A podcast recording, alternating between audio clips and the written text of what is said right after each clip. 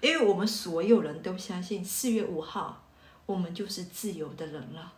哎，你不要烧东西了，真的，我觉得你这样很危险。万一引起火灾，我们这个楼 不仅要被封，还要去抢救，还要抢救你，大家觉得蛮危险的。你别烧了，以后我煮点吃的，我就搭上你一口，可不可以？然后那个小姑娘说。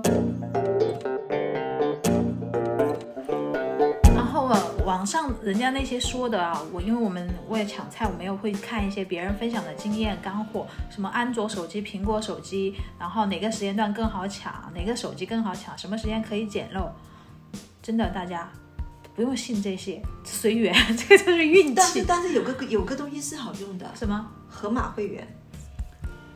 哦，这个默默是觉得盒马会员好用，这几天也不怎么好用了。因为有一天下午的时候，我我跟达达两个人，我们一起打开盒马，我已经买不到东西了。他的盒他有办盒马会员，他不仅能买到东西，他还可以选择时间段什么时候送。我觉得这个差别很大。为此，我还去投诉了一号店的会员，我说人家盒马会员做的多好，你们收了我那么多的会员费，结果我买的东西这么多天还不发。一号店是后面的事情，对的，然后。嗯，因为六点和八点都没有抢到菜嘛，然后盒马十一点，据说也是网上说，就是第一步没有抢到的，十一点会有一些运力出来。我其实那天抢到的，就是因为十一点补仓的时候抢到的，然后后面也没有了，也就那一次幸运。然后我们家的蔬菜还有一次就是蔡小瑞抢到的，对对，但蔡小瑞呢，因为它还算是价格还可以的，但是就是现在就是你不要去挑了，有的买就买，蔬菜盲盒。所以，因为盲盒呢，就是你收到之前你不知道你买了什么菜，你反正钱是已经付出去了。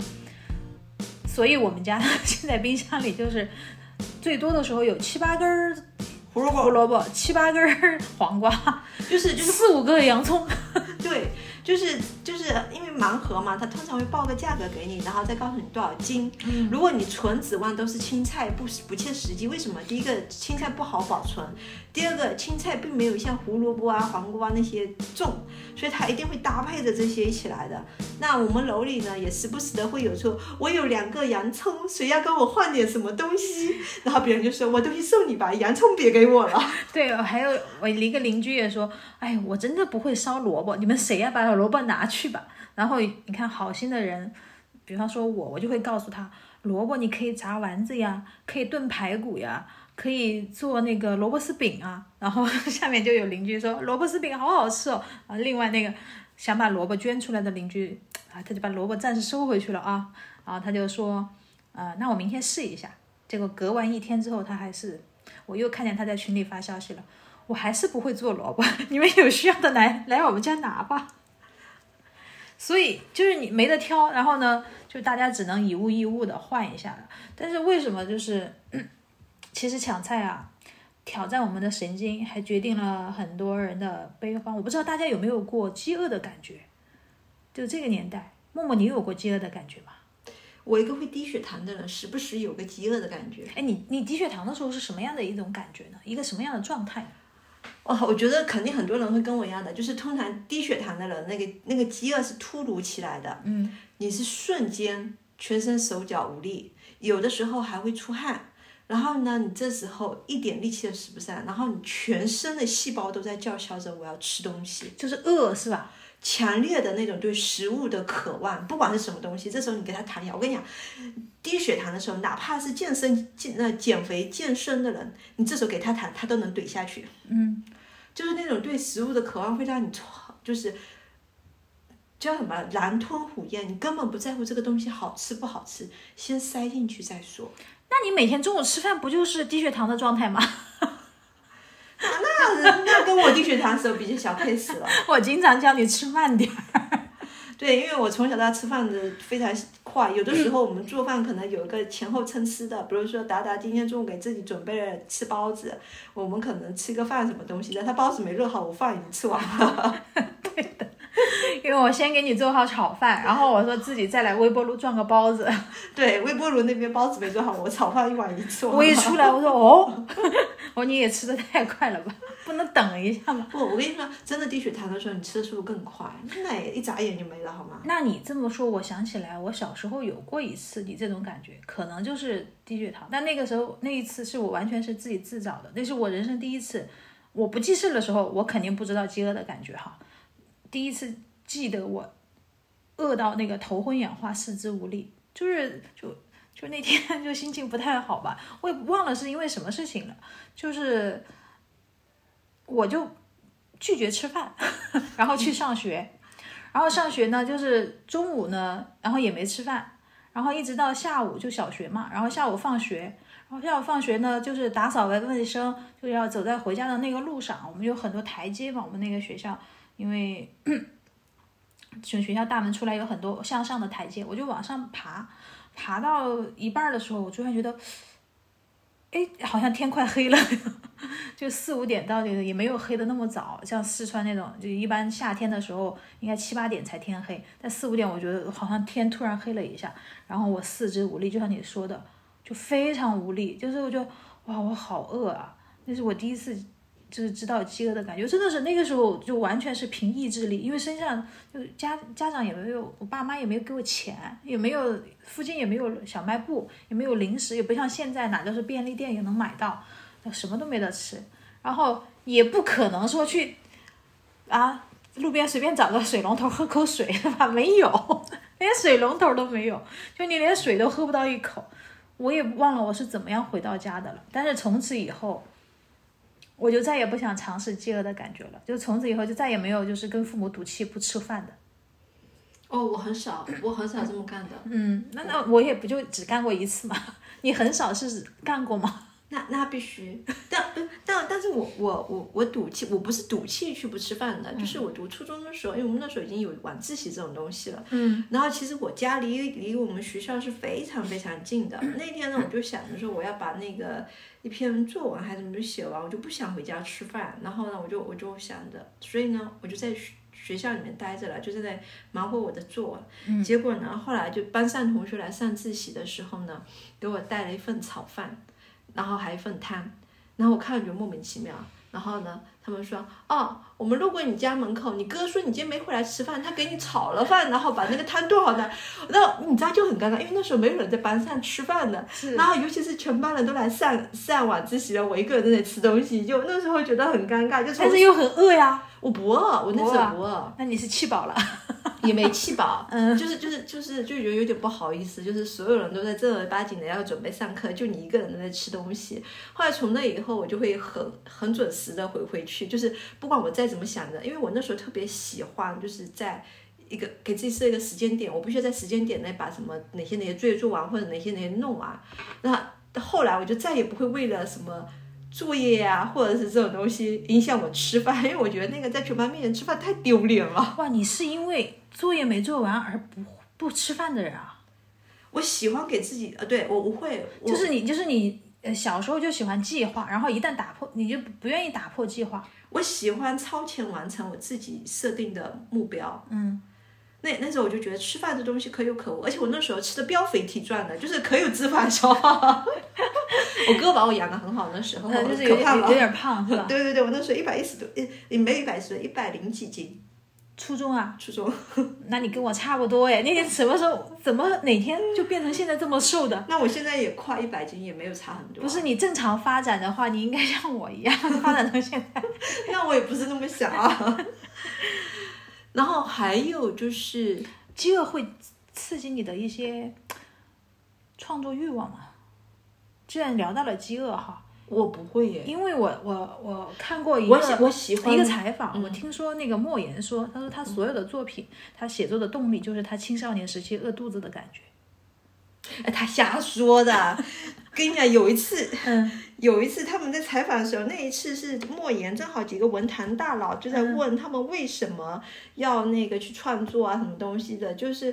就是其就是他莫言就是准备方说辞特特别正儿八经的，然后呢，其他几个人都说，哦，那时候他说我一个我是为了泡妞，然后我又干嘛干嘛，就反正那些作家都没有一个正经的理由。但后面莫言听完后就说，哇，那我这段数太差了。他说，那我是跟大家说真实的。然后他他们才说，那时候实在是因为他觉得其他工作钱少，还得上班，就有点烦。他不想上，他就不想天天打卡上班，就是早上几点到几点那种。所以呢，他就去做了一份就是。稍微清闲的工作，然后呢，平时自己写写东西，因为那时候对于写我写文写东西的人没有那么高的要求，就是你一定要几点来上班，几点几点之类的。嗯，他是为了钱和自由才去写作的，好吗？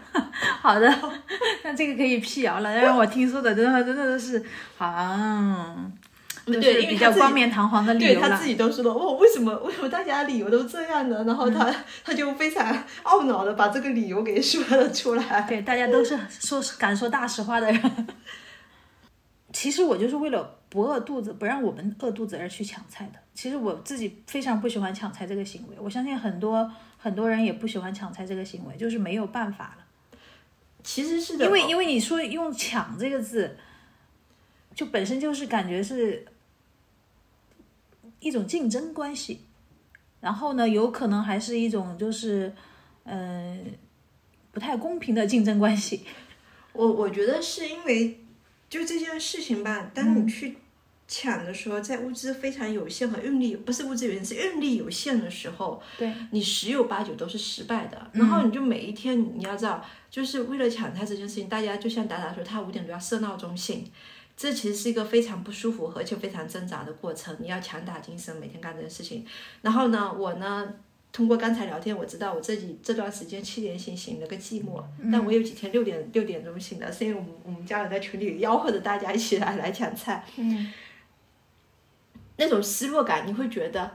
这么努力这么辛苦，就是而且是提着一万分精神，因为我经常是晚上十二点之后把那些东西全部放在我的购物车，我觉得我早上起来只要睁眼打开 APP。点跟购买，我不可能抢不到。嗯，事实证明我就是抢不到。是我也是跟你这样想的，我说我不可能抢不到。我五点四十五就蹲了，然后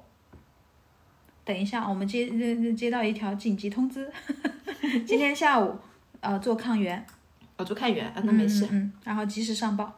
啊，是，而且你抢菜基本上就是你会面临。就是可能百分之九十九或者百分之九十九点几，你就抢不到。所以这个我补充一下，大家一定要摆平好自己的心态，抢不到就抢不到了，但是事前准备一定要做好。为什么我后来淡定掉呢？是因为就是我已经抢了很多漏了，那。如果实在没有菜，没菜就没菜吧，那就大家吃肉配配白米饭或配面条或者配其他东西就好了。呃，我跟你想法不一样，我是两天就调整好自己抢不到菜的这个心态了。为什么呢？一方面是因为我们居委会还是送了点菜的，我我一点都不嫌弃莴笋和萝卜、胡萝卜这些东西，因为我 我有办法能把它烧的让我们都能吃下去，对吧？对，不让它难吃。然后第二呢，还有一个很重要的东西是。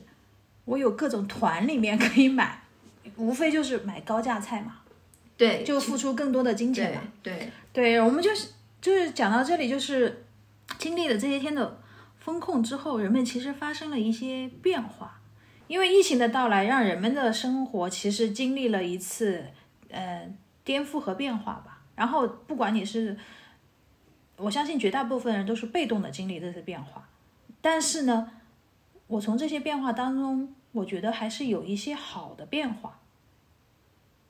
嗯，比方说，就抢菜这个事情，你至少摆脱了赖床这个 这个缺点，对吧？你平时想睡到几点就睡到几点的，或者干嘛的，你不行啊！你现在要准时蹲准点的起来蹲啊！还有一个就是，因为有了团购这个东西，所以会缓解我们一部分的焦虑，就是社区团购也好，小区团购也好，然后但凡参加团购的人。你都都会摆脱一些一部分的社恐状态，你就不能再社恐下去了。你必须在团购群里发言了，说话了。你这么说好像是对呀，你社恐你怎么办呢？但是你会发现，就是真正社恐的人，他在就完成自己的购买动作以后，他还是会禁言的，但是他会开始关注周遭的东西，是啊因为他如果不关注的话，这信息就错过掉了。对呀、你像每天那么多团啊，牛排团、猪猪肉团，然后蔬菜团、牛奶团、鸡蛋团、水果团，还有什么预制菜团、肯德基团，我他妈琳琅满目，什么团都有，琳琅满目，琳琅满目，什么团都有。对，所以你你就每天在团购，嗯，关注这些信息。我有两天啊，我被淹没在这些团购信息当中了。其实我也不缺那些东西，有很多团我可能我知道自己我们我们家里面就是也不用参与，但是我就会被那些信息所吸引，我想点进去看看他们 到底在团什么东西，有不有没有可能是我需要的，所以会占据很多时间。我我特别能理解，因为就是我我当时为了一开始的时候是达达一个人在那个团购群里的，后来我焦虑了，我就让达达把我拉进去了，然后我就开始蹲了一天。那一天我买了什么东西？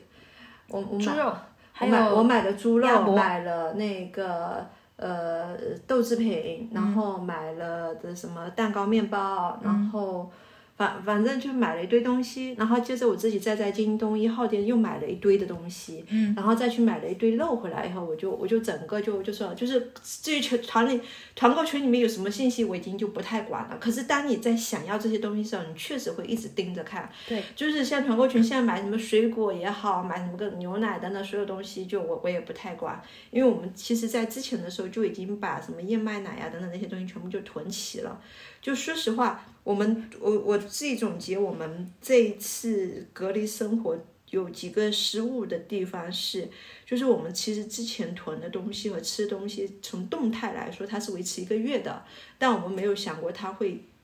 超过一个月，所以。在即将到达一个月的时候，我和达达都经历了一段焦虑的时期，我们开始不断的抢物资。嗯，所以这就是为什么我一开始会跟大家强调，一直在强调以一个月为基础量去囤所有的东西。嗯，然后在这个的基础上，当我们开始发现哦自己的物资慢慢慢慢的补上以后，然后我们的心态也开始慢慢的放松下来。就你去看最近上海人的生活，其实是可以总结出来的。看上海发布的数据，浏览各种买菜群，然后看原货核酸的检测，然后接着看看别人发的菜，再看看自己小区发的菜，然后规划盘盘算一下冰箱里的物资和其他的生活物资，然后再接着去问候一下友人。然后最重要的是，你会发现你以前瞧不起的东西，你最近都开始克服习惯，慢慢在吃。对的，你瞧不起的东西，你在克服习惯慢慢在吃。比方说默默，还是要说默默。我我我举例子，我我你可以拿我举例子，所以我要先拿你举例子，因为我已经假设了你会拿我举例子，所以说我就要先拿你举例子。我我不会 diss 你，你举例子，你举例子。就像默默不爱吃的胡萝卜，默默跟我说：“你知道美白精华有多贵吗？”我说：“我知道。”那我们胡萝卜能最后吃吗？我说不行，因为我觉得不能密集的吃一样食物，而是一个好的厨子不就是要把三餐安排好吗？营养均衡吗？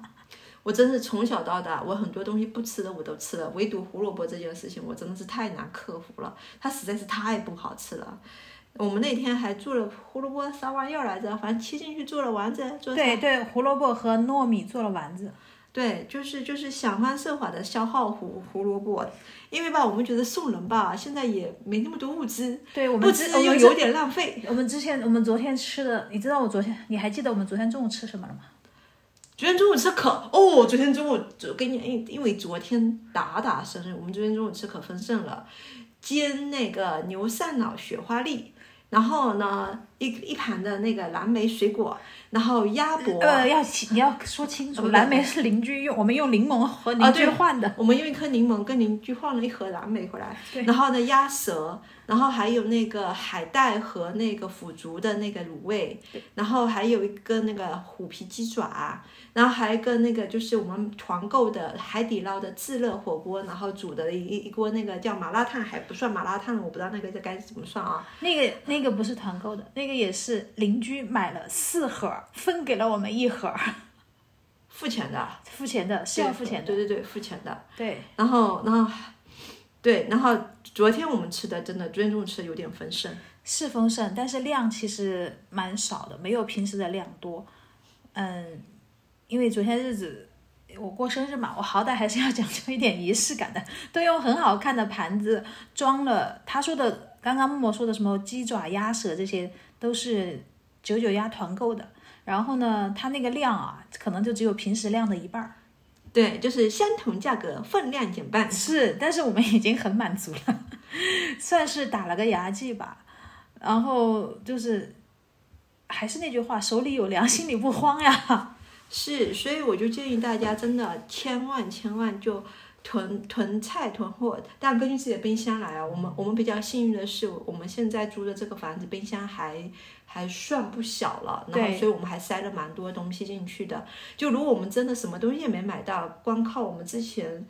囤的那些干粮，也不叫不叫干粮，就是也是米面粮、米面类似这些东西嘛，多多少也能也能吃挺久的。可是呢，就你知道，那我那我估计我真的就会在我们的楼的这个群里面去每家每户的找他们 要东西了。对，但真的是，我觉得现代人除了真的到非的非不非到不得已生存的时候，其实是很难接纳那种生活的，所以非常建议大家能够动态的去囤这些东西。然后这边刚才讲到，我们不是在讲到青那个什么那个葱姜蒜等这东西，记得大家收到葱以后，拿纸张把葱上面的水擦干，放到冰箱保存，它可以放得久一点。还有一种办法就是你用矿泉水瓶子装装上水，然后把葱那个葱头啊那个地方放下去，它也可以活得久一些。对，不用放冰箱，它可以 立起来放，你可以边种它边吃它。实在不行的，你们去买一种调料叫葱姜料酒。嗯，就那个的话，它它本身会有一些葱姜的一些那个，就是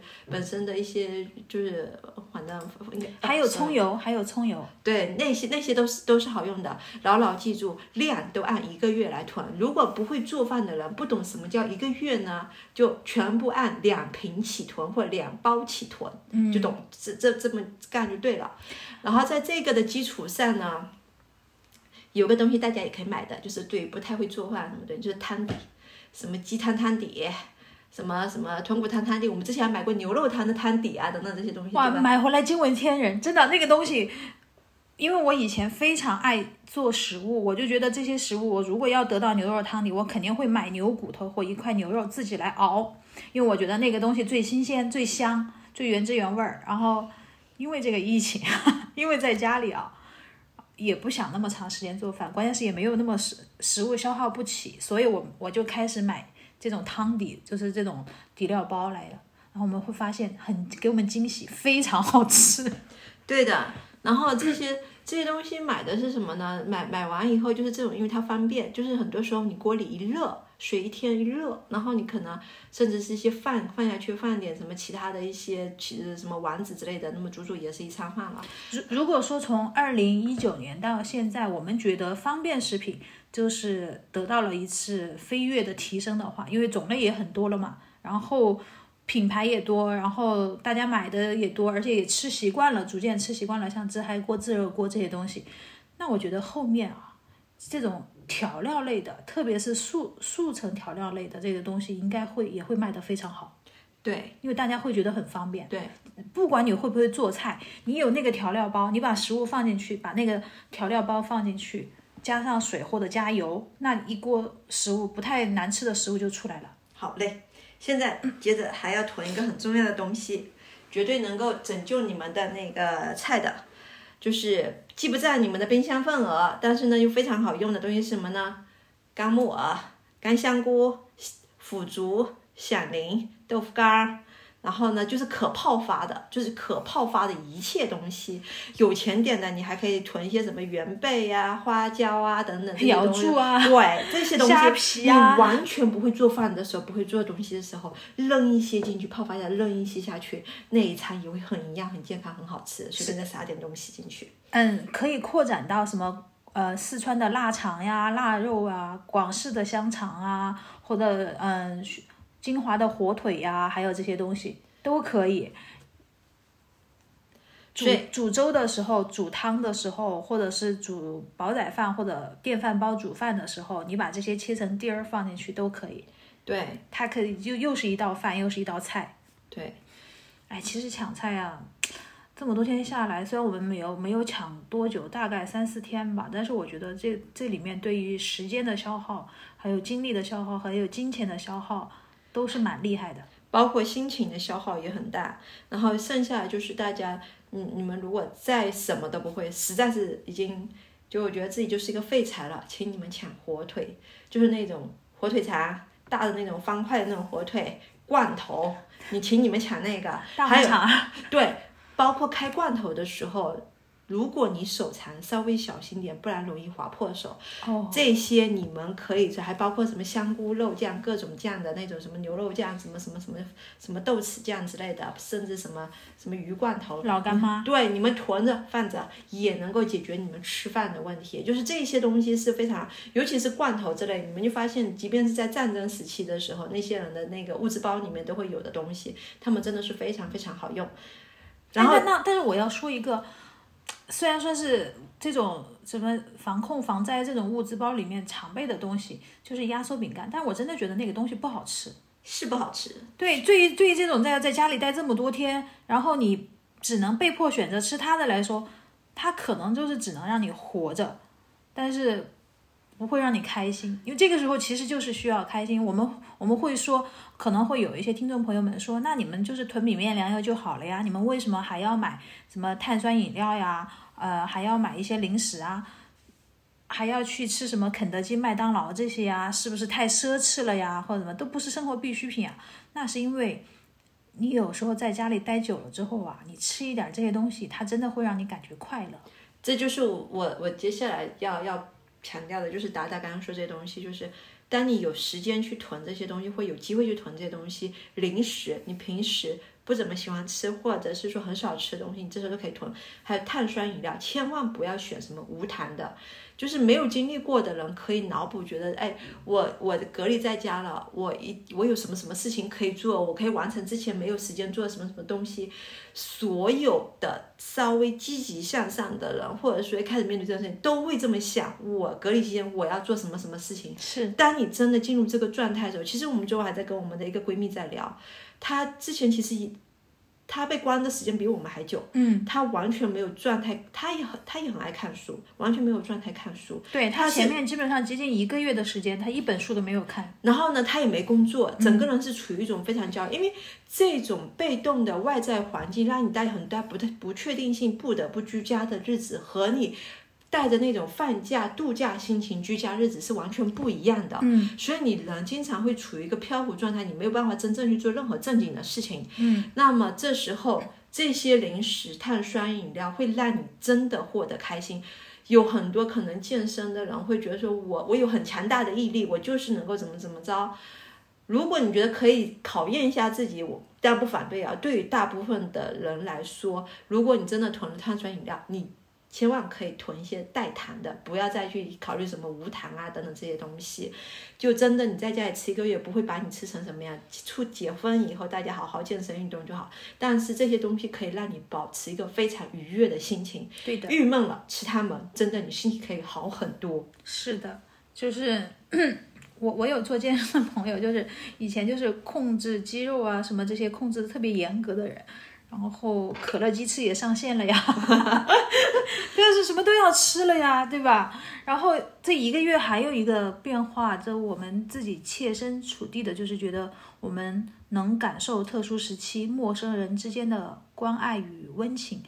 通过前面的聊天，可能大家都知道，我们跟邻居邻里之间换了很多物资，或者说一起团购。其实真的是大家现在在所在的这个楼里面会互帮互助。谁家缺了点什么，就是直接在那个微信群里面一问，就是有急救的。我因为开开始那个前面达达那个默默说，他说，呃，开罐头的时候注意受伤，因为我们就是楼里面就是亲身的经历了一下这个事情，也是另外一个楼层的一个零三室还是零几室的一个邻居，他们就开罐头的时候，开黄桃罐头的时候，不小心把手划伤了，还伤口还划得蛮深的，因为当时他就在。求救嘛，因为他是在问我们楼里面有没有医生，他说需不需要出去打破伤风针？如果要出去的话，怎么出去？怎么跟救救友会申请？然后医生说，因为你那个是罐头，没有生锈，所以不是很危险。然后呢，他说口子蛮大的，他让让他拍照片，然后说你只需要做好消毒就可以了。比方说你用那个双氧水或者碘伏或者酒精，因为酒精很疼，双氧水相对来说和碘伏没有那么疼。啊，他们家又没有，然后我就把我们家的就是贡献给他们了，就是让他们拿去了。然后另外一个邻居呢，给了他们那个创口贴，拿了很多创口贴上去，所以呢，他也就是，首先是专业的医生安慰他，这个事情不太重要，只要不流血，只要能止血就可以了，就没有那么急迫，你不要太给自己很大的心理压力，然后做好消杀。所以其实楼里面真的都是互帮互助的，而且我们楼里面有志愿者，志愿者其实就是我们身边的这些邻居们，他们自发的去做志愿者，因为你我们会团很多物资，买很多物资，因为大家都是足不出户，封在家里的，所以说，嗯，物业或者保安收到这些物资之后，会发到每栋楼的楼栋门口。会给你运过来，然后就要靠志愿者们去把它领上来，然后一家一家的送。对，当然这个呢，跟每个城市、每个区和每个小区的管理会不太一样。嗯，但是我这里这里就是建议大家，就是一旦遇到这种风控的时候，就是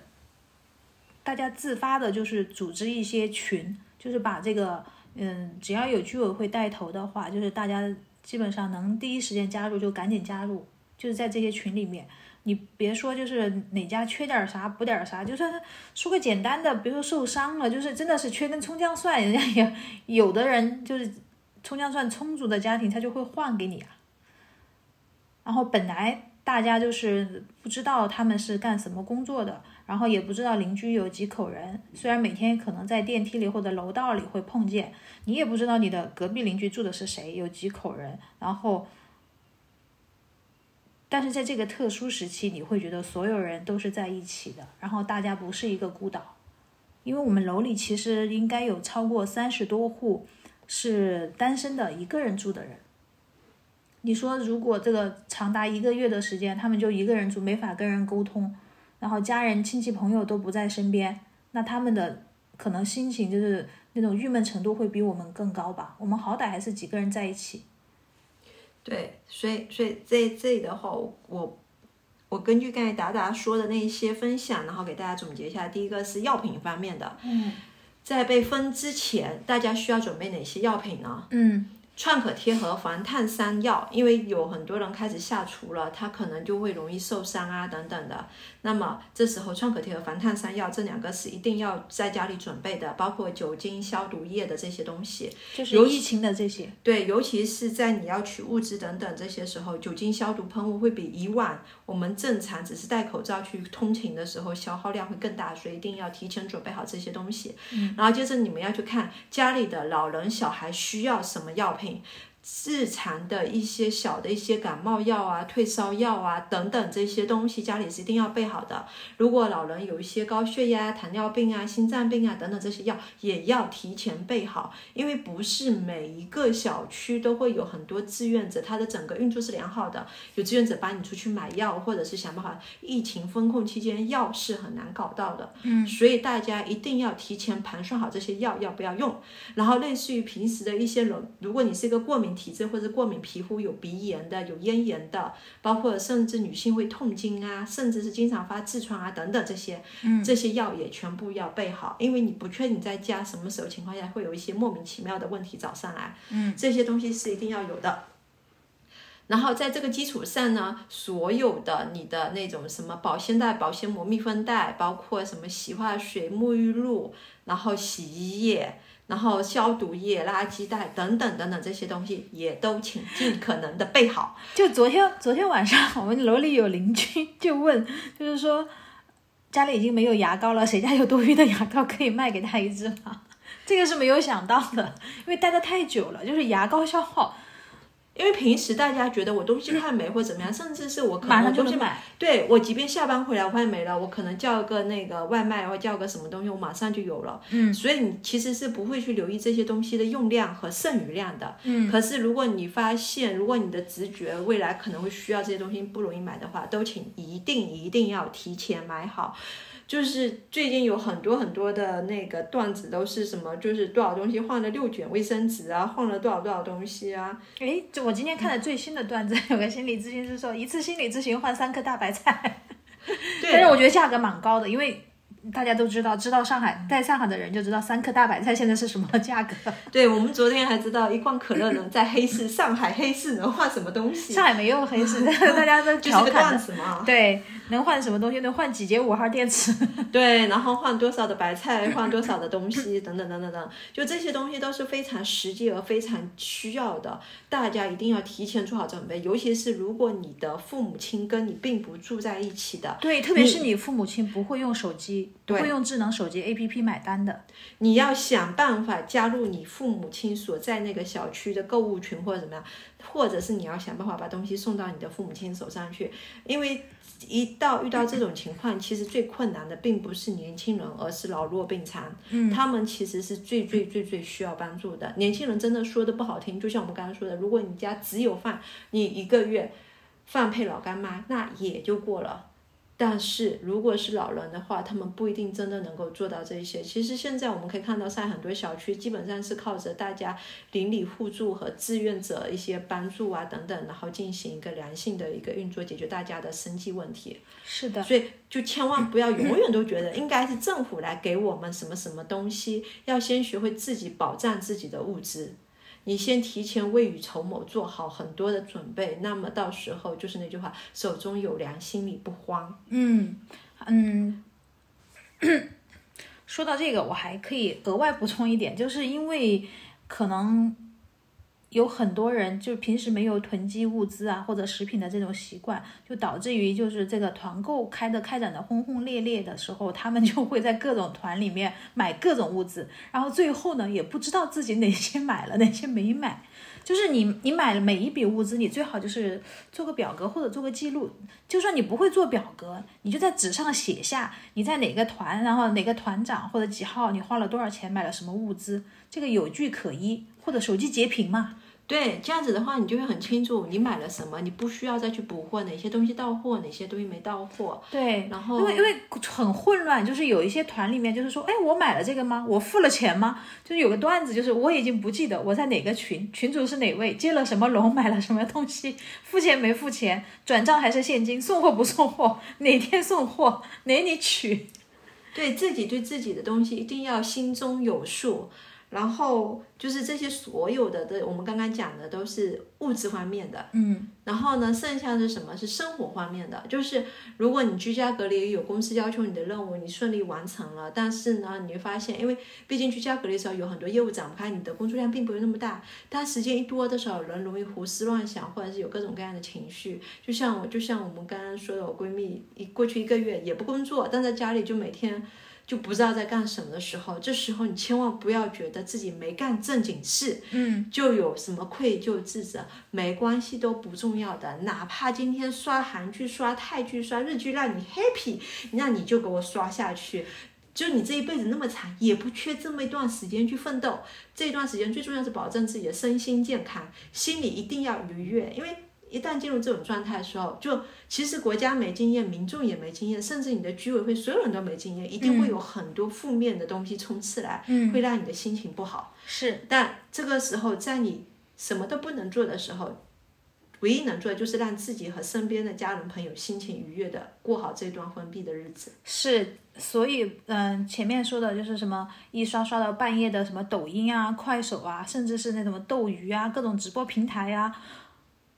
B B 站呀、什么的那些，就是什么地方让你开心，你就去什么地方待着。对，哪边让你开心就哪边待着，开开心心过完这段不得不待的时间以后，就能精神饱满的重新去战斗，好好把那个什么少赚的钱啊，什么少做的事情全部补回来，千万不要给自己造成就是太大的心理影响。是的，嗯，我们前面有稍微提到过关于对特殊人群的照顾。其实我们自己从我们自己的经历来说，我们以身作则。我们楼里面其实有很多就是八十岁以上的老人，甚至是有做过心脏病手术还在恢复期的老人呀，还有刚刚就是呃生完孩子还处于坐月子状态的孕妇啊、孕产妇啊这些，还有家里有两个小孩儿，然后。小孩又要上网课，然后自己又要工作的这种人，其实他们的压力都很大，而且很多都是一些妈妈，因为就是因为大家隔离在一起或者居家在一起，他们不仅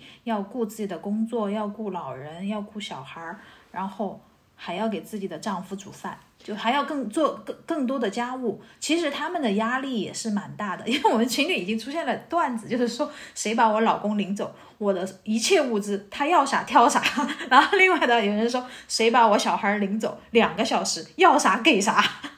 虽然说大家是一种很调侃的那种心态，但是我们也从侧面感觉到，就是家庭主妇或者说妇女或者说女性在这种居家隔离的环境当中，我相信有一部分的人他们是承受了很多的家务压力的。对，因为因为你你们其实认真去看，对于很多家庭来说，到目前为止依旧是女性在抢物资，在忙家务，嗯同时还要操持一家人的正常生活运转以及自己的工作、孩子的学习，嗯，他们的精神压力其实很大的。所以我会建议，如果听众朋友们，如果你们是以家庭为单位，已经组建家庭了，那会建议你们稍微能够分工合作一下，或者说以情侣在一起。对我大家们我们楼里不是也有情侣在一起隔离的吗？分工合作可以让你们相对愉悦的度过这一段时间，否则的话，所有东所有的压力压在一个人身上，你们就会发现这个家庭的气氛和整个运作其实也是不对的。嗯，就我有个我有个朋友，就是说，嗯、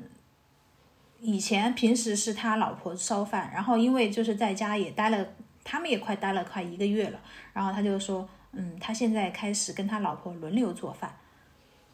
值得表扬。是，然后还有一个人说，嗯，就是我平时是一个女孩子说的哈，她她老公平时上厕所 都带着手机进去，一蹲蹲一个小时。然后最近因为大家都在一起，然后她老公有缩减她去蹲厕所的时间，然后出来管一管小孩儿什么的。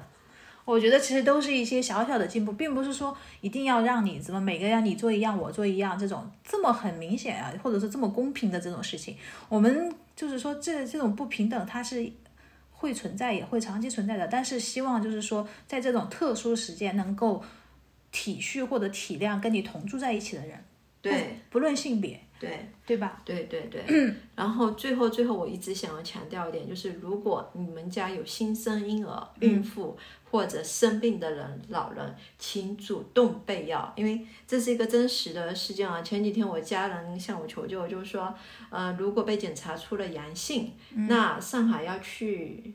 怎怎么能够让？因为那天是半夜了，那怎么样才能让他们来接自己去翻餐等等等等这些东西？然后为什么问这个问题呢？是因为我们家人的同嗯，他的同事是一个年轻的一个妈妈，非常年轻，嗯，她的先生呢早上检查出阳性去了翻餐，嗯，结果晚上的时候他发现自己是阳性，嗯，然后呢，可是他是无症状的，他没有问题，嗯，但是小孩在发烧，他的小孩才六个月，一个家里有六个月小孩的家庭。他们家没有备婴儿的退烧药、冰宝贴等等等等所有的东西。嗯，我会建议就是一些为人子女也好，或者是那个当父母也好，都可以稍微再细心一点。就是先不说是不是疫情的关系，平时家里这些药一定要给家人准备足，以防万一的时候临时需要。嗯，呃，我们从物资也聊了，然后嗯，精神方面也聊了，还有就是做呃说一个就是大家可能最近都会频繁经历的一个点，我们也经历了频繁经历的点，就是做自测和去做核酸的时候，对，就是希望大家在个这个时候也关注一下这些特殊人群，比方说让那个行动不便的老人优先呀，或家里有小孩子的优先呀这种。对这个，我觉得也是，但这个只是我们的一个呼吁啦。嗯就如果你正好是一个组织者的话，那么最好是能够去了解一下，可能这一次这个小区或这栋楼里面做核酸里面，你行动不便的老人有多少，可以安排他们优先做，因为因因为我们自己经历过的，因为就是呃，每次做核酸的时间不是固定的，不一定是白天，我们也经历过晚上大晚上的做。对，就有有些老人和小孩的作息时间是跟我们嗯、成年人是不太一样的，他们可能睡得更早呀，因为身体的原因或怎么样，就让他们先做也没关系的。对，可以安排老人、小孩先做完，然后就是大人去做。尤其是有些行动不便，我我觉得我们楼还蛮蛮好的。对于行动不便老人，志愿者会拿轮椅推下去。是，但是但我们也有听说，有些地区老人可能九十多岁了，还要在大晚上十二点排队排两三个小时去做核酸。所以如果碰到这些真的是不是那么方便的人群，我觉得呃，组织可者可以稍微给他们一些方便，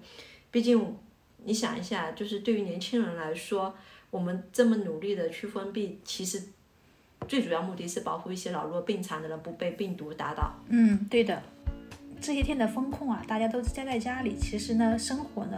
或多或少的，也就是回归了家庭了。